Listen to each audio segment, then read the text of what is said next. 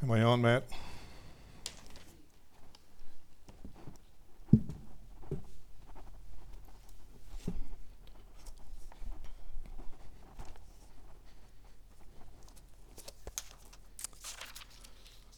So, my name is Jim. Thank you, Jessica. I'm one of the elders here, which means I need to put on my glasses so I can read. I don't have it upside down this time. Um, so I'm going to continue to speak on the series "Everything on His Table" that Leah introduced a couple of weeks ago. Things seems like a month ago. Um, yeah, his his his table, as she said, his table was where we can be filled, renewed, restored by Him. Um, but sometimes you like to hide things underneath the table and keep things to ourselves. So this is really about lordship. Um, what haven't you allowed the Lord to rule in your life? Uh, Leah talked about putting expectations on the table. That was her main message, uh, and that was really good because uh, in, during that message I realized that I was limiting what I expected the Lord to do instead of letting Him have free rein. Uh, he's capable of so much, right? Uh, well, today I want to share what I believe the Holy Spirit has shown me personally, things that need to be on His table. Um, I want to predicate this message that th- this is for Christians, this is for people who have a personal relationship uh, with Christ Jesus. And if you're not there yet, uh, think about putting yourself on the table figuratively, not don't climb that table. It won't. It would not be a good thing. it was made specifically for a purpose.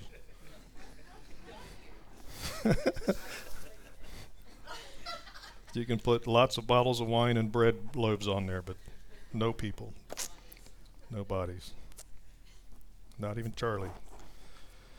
Um, so, how does giving God everything, everything, impact us personally in our walk with the Lord? And to help us kind of explore that, I would like to look at Mark chapter 10, uh, which is about the, part of which is about the rich young ruler. And the reason I chose that is because really we are rich when you compare our standard of living to the rest of the world we could be considered considered rich, and we want to rule over everything. Um, and we have a lot of everything. If you think about what you possess, uh, even the uh, relationships you have, we really do have a lot. The Lord has blessed us tremendously.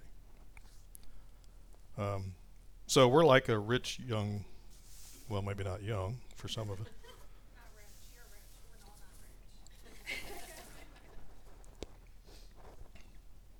Anyway, and we have a lot of everything. So, um, quick prayer.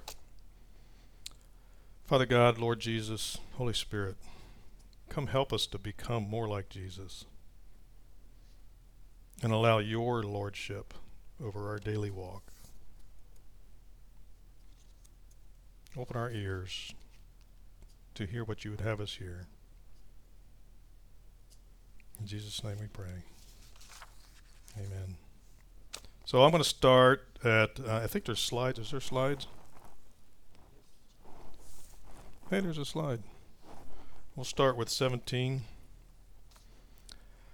Uh, now, as he, Jesus, was going on the road, out on the road, a man came running, knelt down before Jesus, and asked him, Good teacher, what must I do to inherit eternal life? So this guy right away he wants to earn his way to heaven. Right? He thinks that's what you got to do. You got to earn it. And every human kind of starts out that way. Um, if they don't understand the gift that Jesus has given us, and we can't earn our way to heaven. Verse 18 So Jesus said to him, Why do you call me good? No one is good but the one, that is God. Again, I think this guy is, he's a politician So he's trying to flatter Jesus into getting what he wants. Um, we kind of do that sometimes. We're pretty good at flattering people and trying to get what we want out of them. But Jesus calls them on it here, and that's probably a whole different sermon about what's good. Um, verse 19 You know the commandments do not commit adultery, do not murder, do not steal, do not bear false witness, do not defraud, honor your father and your mother. Now, here I think it's interesting that Jesus quotes commandments 5 through 10, which are all about relationships on, on this earth. And he doesn't go into the first four commandments, which is about relationship with the Lord. I think that's pretty interesting. Verse 20 And he answered and said to him, Teacher, all these things I have kept for my youth. Then Jim Kurtz looked at him and rolled his eyes. No, I guess not in there. Uh, then Jesus, looking at him, loved him. And I love to stop right there. Jesus, looking at him, loved him. Um, in spite of his all his trying to ma- manipulate the situation and and earn his way to heaven, Jesus loved him. So you you can be pretty sure that what he says next is out of love. And what does Jesus say next? He says, "One thing you lack. Go your way, sell whatever you have, and have your bank wire the money to my account." no, he doesn't say that. He says, "Sell what you have and give it to the poor, and you will have treasure in heaven." and come, take up the cross and follow me. But he was, verse 22, he was sad at this word and went away sorrowful, for he had great possessions. Now, a couple of thoughts I have at this point. This guy, he got up and walked away. And if I was one of his disciples standing there at the time, I would have thought to myself, wow, Jesus blew it he did not close the deal. I mean, we could have been eating steak tonight. The other thing is that Jesus didn't tell him he wanted his riches. Any uh, any uh, evangelists that I know of would say, "Yeah, you know, I'll make you a partner in my ministry. Just you know, give the money to me." No, he didn't want anything. Jesus didn't want anything to do with this man's riches. He wanted to give it to the poor. Why? Because Jesus wanted his soul not his stuff. Right? What do I possess that Jesus would ask for me to give away, to give up, to put on the table? Um, I just want to stop for like 60 seconds. I, I can do 60 seconds. I know Josh can't. He always stops at about 48 seconds. but I want to have 60 seconds of silence here um, to allow the Holy Spirit to, to maybe identify something in our hearts, something that we possess that we, we need to uh, be aware of. And so, Father, we pause at this time to allow your Spirit to reveal areas of our lives that need to be put on your table. So come, Holy Spirit.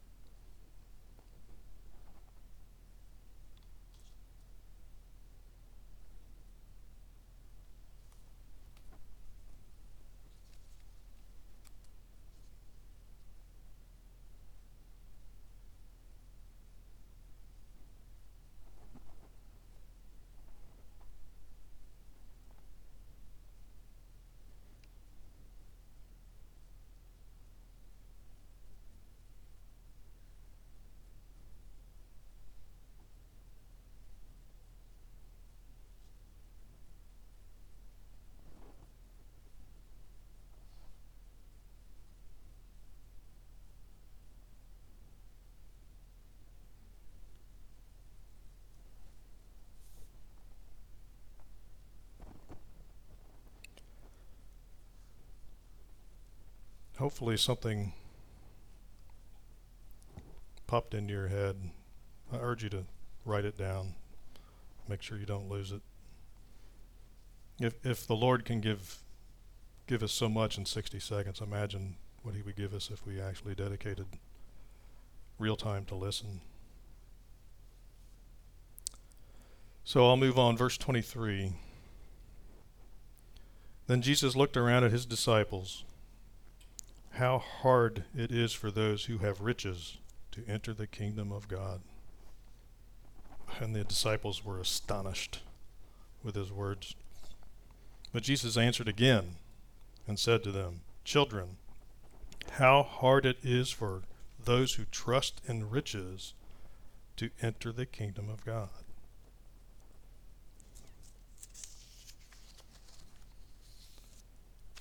Verse 25 It is easier for a camel to go through the eye of a needle than for a rich man to enter the kingdom of God.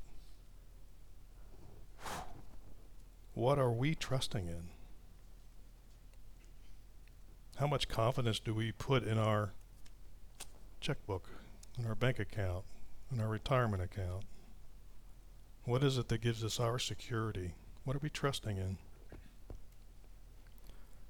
Verse 26 They were greatly astonished, saying among themselves, Who can be saved? Who, who then can be saved? And Jesus says, Nobody. Because with men it's, it's impossible. But with, with God, all things are possible. No, no one can do it. Uh, this word is pretty simple, pretty straightforward, and very hard. You can't do this on your own. You need Jesus, you need this Holy Spirit.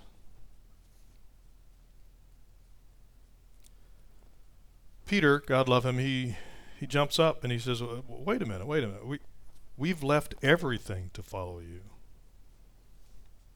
And Jesus said, Assuredly I say to you, there is no one who has left house, or brothers, or sisters, or father, or mother, or wife, or children, or lands, for my sake and the gospel's, who shall not receive a hundredfold now in this time houses, and brothers, and sisters, and mothers, and children, and lands, and persecutions.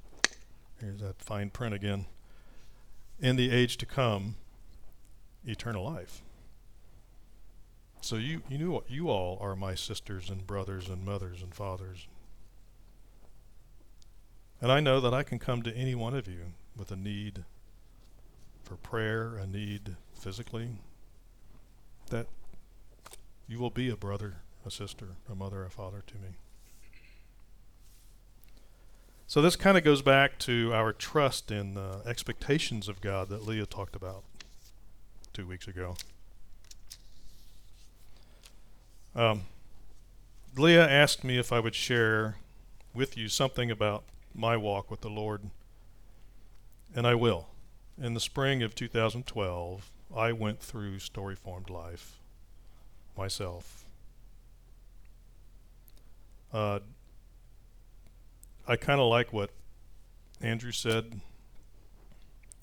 Um, you can only get so far in in your walk of faith if you restrict yourselves to just a couple of times a week.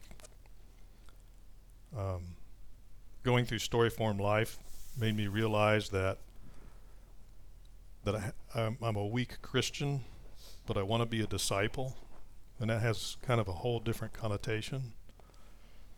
And so story form life came along, and I and I saw it as a chance. That it was it was a discipleship class. It was learn how to be a disciple.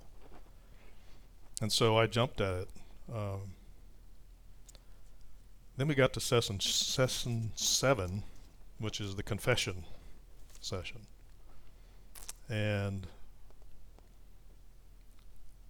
that's the session where you learn that Jesus was resurrected. And that changes things.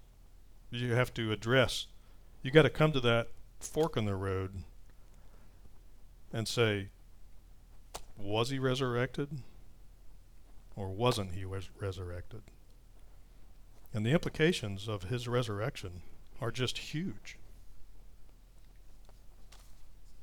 I got down on my knees in that session and I surrendered um, to the Lord. I confessed that Jesus was Lord, was Lord, and I declared I was putting all my chips in, I, the whole stack, onto the table. Uh, if only I knew what that meant at the time. But from that time, the Holy Spirit started to work on me and showed me areas of my life that I eventually would surrender to Him. Um, but He also showed me that there's a promise, there's a blessing that comes along with each of those. E- each thing you put on the table gets exchanged for something better. So uh, on the way to work one day, I was in prayer, driving down the interstate at 70 miles an hour, because that was before I stopped, before I gave up my driving to the Lord, and um, praying at the same time, and I received words um, about surrender and blessings, and it was just coming at me fast, and I, I got to the parking lot and I stopped the car and immediately wrote down what I had heard. And I'm going to read that to you. But as I do, remember it was it was for me in 2012. And it's not necessarily for you, but I think if you if you hear it, maybe there's some commonality there, some lesson, some inkling of what the Lord may have for you. So, here we go. What I wrote Jesus is Lord. Have I surrendered completely? Just what is surrender? A soldier surrenders by laying down his weapons, getting on his knees, and putting his hands in the air, and then waits for instructions. And that just oh, hit me like a ton of bricks. Wait for his ins- wait for his instructions. He won't leave you sitting there, standing there, kneeling there. Before long, he will start to guide you of what's required. I wrote, Surrender your thoughts, and he will fill your mind with songs of praise. And he did. Surrender your heart, and he will soften it. And he did.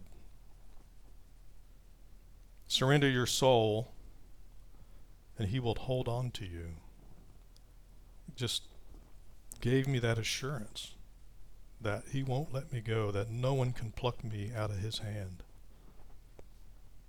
Surrender, your will, and he will give you peace.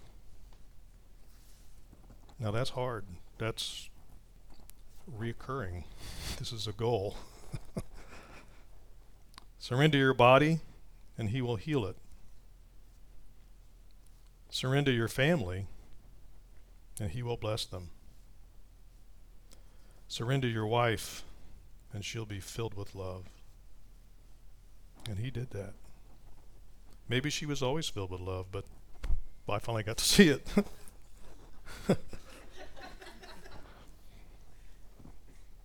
Surrender your kids, and they will return.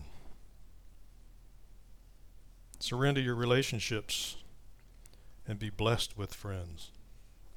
Oh, the friends I thought I had before I, I knew the Lord. Some friends. But I've got so many friends now. It's, it's wonderful. Surrender your hobbies, and He will give you purpose. Hobbies aren't necessarily wrong. There's nothing inherently wrong with hobbies. But do we idolize our hobby instead of the Lord? Give it to Him. Put it on the table. He will give you purpose. Surrender your entertainment, and He will guard your mind. What music do you listen to? What movies do you watch? What do you read?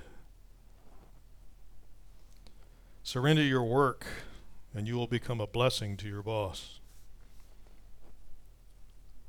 that was interesting because I wasn't sure I wanted to be a blessing to my boss. Surrender your driving habits, and He will give you serenity. And by golly, that is so true for me. But again, this is a daily surrender, depending on the circumstances. Even this morning, you know, some people around here have no experience with ice and snow, so they're crawling along, you know, and it's like, if you're that afraid, why are you on the road? Surrender your driving habits. He will give you serenity. It's nice to be able to pass a cop and smile. you know? It really is. I, used to arrive at, before this, I used to arrive at work just urgh, all irritated and upset. Afterwards, I was, was like happy. The, the drive didn't put me in a bad mood. Surrender your meals and he will remove the curse. And I, I won't go into what the curse was. Surrender your fight, and he will fight for you. Surrender your money, and he will show you abundance. And it may not be money abundance, but it will be abundance. Surrender your time, and he will work through you. Trade your rags for God's glory. Now, there's been plenty more added to this list since 2012. That's for me to know and Josh to find out. So, uh, how can you apply this to your walk? Uh, maybe you don't do what I just did and share it with the whole church. Because, you know, people do talk. Um, funny story there were three pastors who played golf together a lot, every week for years, got to know each other quite well. And one day, one of the pastors said, I need your prayers because I have an old compulsion for drink that I always have to control, and I just haven't found victory over it. And the second pastor said, We'll pray for you, but I also need prayer because I have a strong desire to gamble and I have to control it and I just I just wish it would go away. The third pastor was silent. Finally they asked him, "Is there anything that we can pray for you?" And he hemmed and hawed and finally he said, "Well, I'm an obsessive gossip and I can't wait to get out of here." So be careful who you uh, partner up with when you start working through your stuff.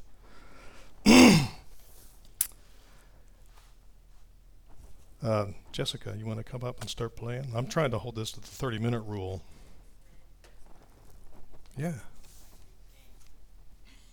I can comply with that. so, just to remind ourselves, the gospel because we need to be reminded a lot. Our Lord Jesus, Son of God, became a human, and he lived among us. He brought the kingdom of God to this earth, and he laid down his life to pay our debt to God the Father. His sacrifice was accepted by the Father, and we know this because Jesus was resurrected on the third day. Jesus then spent the next 40 days preparing his apostles to build this church. After ascending into heaven, he sent his Holy Spirit to guide us and comfort us, to give us strength and change us from the inside out, to become more like him. This work by the Holy Spirit is ongoing, and it's a guarantee of our salvation. And his presence is deeply felt by this church family. You can see it in praise and worship that the Holy Spirit is, is with us and filling us. If you feel tugged, if you'll feel a tugging of the Holy Spirit at your heart, come to the table. If you have a need, come to the table. If you have some sorrow, come to the table.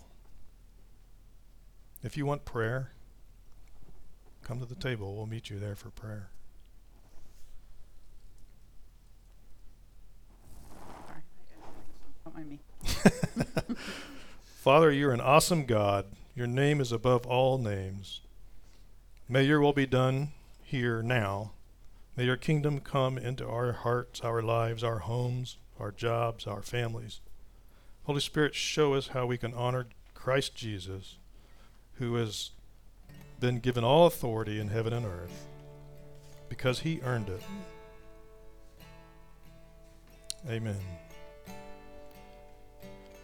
And, church, you're blessed to go. This is the end of my sermon. If you want, if you want prayer, come on up. We'll be glad to pray with you.